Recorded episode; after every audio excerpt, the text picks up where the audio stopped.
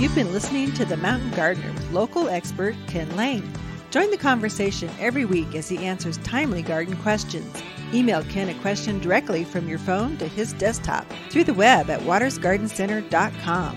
That's Watters with two T's, gardencenter.com. Now, welcome back your host, Ken Lain.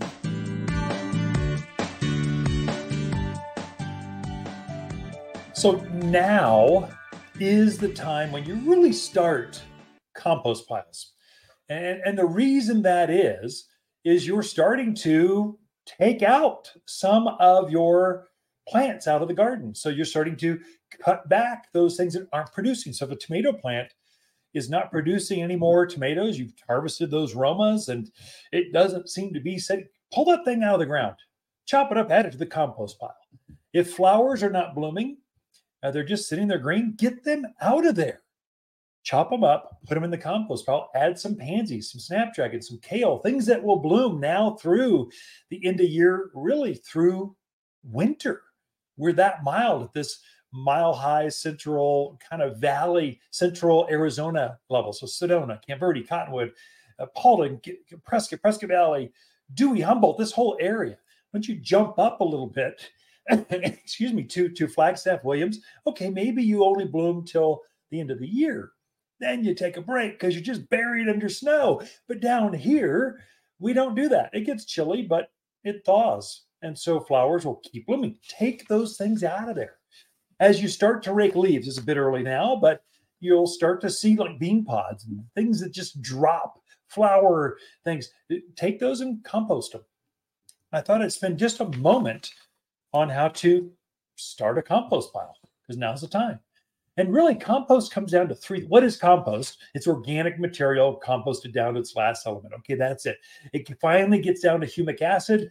That's the final elements of a compost pile, which is like magic for gardens, especially if you're dealing in crummy Arizona soil that really doesn't have organic material. Your your contractor took that little bit of topsoil, composted material, and they scrape that thing off to put your house in, to put your footers, your driveways, your patios. And some of you literally are in, you're gardening in dead soil. You need to add more organics back into the soil to attract, to hydrate, to reignite the living organisms, the worms that are in that soil. And that's what plants grow in. They don't, they don't, they don't grow in dirt. They grow in active, living, breathing soil. And so if your door, if your soil is is dead, it's just going to sit there and look at you. So it's just the plant won't die, won't grow. It just sits there. And so you'll need to add some organics. All of a sudden it starts to take off. Now's the time to start a good compost pile. And so how do you do that? You really need three things. One, you need sunlight, at least six hours, at least a half a day of sun. So, okay, that's going to get you enough. It compost doesn't happen in the shade. It needs sunlight. It needs some warm up. You need some moisture. Sometimes the monsoon rains aren't quite enough. You might need to add a little more. And so there, maybe add, you put it where you need to maybe take a hose to it every once in a while. You might need to hydrate, especially in, in the summer when it's really dry. Before the monsoon seasons, you might need to hydrate that compost pile once a week. Uh, now, probably not so much. And then you need some organic material. You need something to compost. And so that's going to be sticks chopped up smaller than, let's say, half inch size or smaller. Twigs take a long time to compost. They're just not, don't add those in there. We chip them up first. Leaves are great. Grass clippings are great. Flower clippings are great. But chew them up so that they're smaller in size. They'll compost faster. Otherwise, it's just going to take a while for compost to happen. And so get your organic material. One thing to watch stay away from uh, kind of meat products.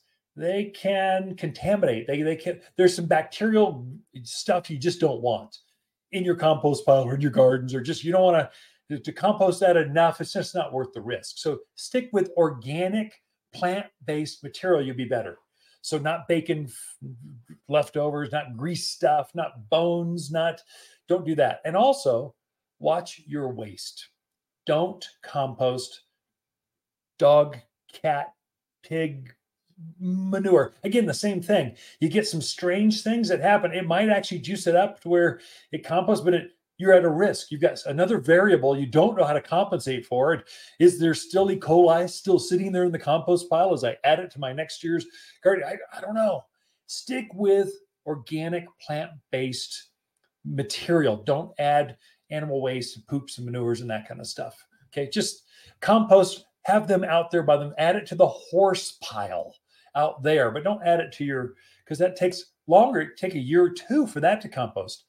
A good uh, organic based stuff, you could use it in just a few weeks, especially if you're using turners, uh, compost turners, compost bins. Really, I've just taken pallets, just a pile. I don't get real sophisticated. It's just over there where it's not because compost is not pretty. I know that's offensive to you gardeners. You think it's the most beautiful thing ever, and I do sort of too, but I really don't want to have guests and family over and show them my compost pile. There'll be one out of 10 people that's a true gardener. Hey, show me your compost pile. All the rest are going, Really? Do you want that thing right next to the patio? No, no, keep it over there. I don't want to see that. Put put the fly traps over there next to the compost pile. So let it out there where it's sun. You've got some organic plant-based materials you're composting, and then you've got it where you can water it every once in a while then you'll want to turn it. If you really want to take compost and make it go fast, it needs to be aerated. And so you're taking a pitchfork, or they actually make fancy tools, compost turners. So I can poke it in, then it has wings that come out, and it turns it out. So you want to you want to aerate your compost, yeah, every couple of weeks. That'll make it really go, and it will heat up. The center of that pile will physically get hot to the touch. I mean, you can tell it's actually compost heating up. So put it there. And that's really that's it. That's how you do a compost pile in your backyard.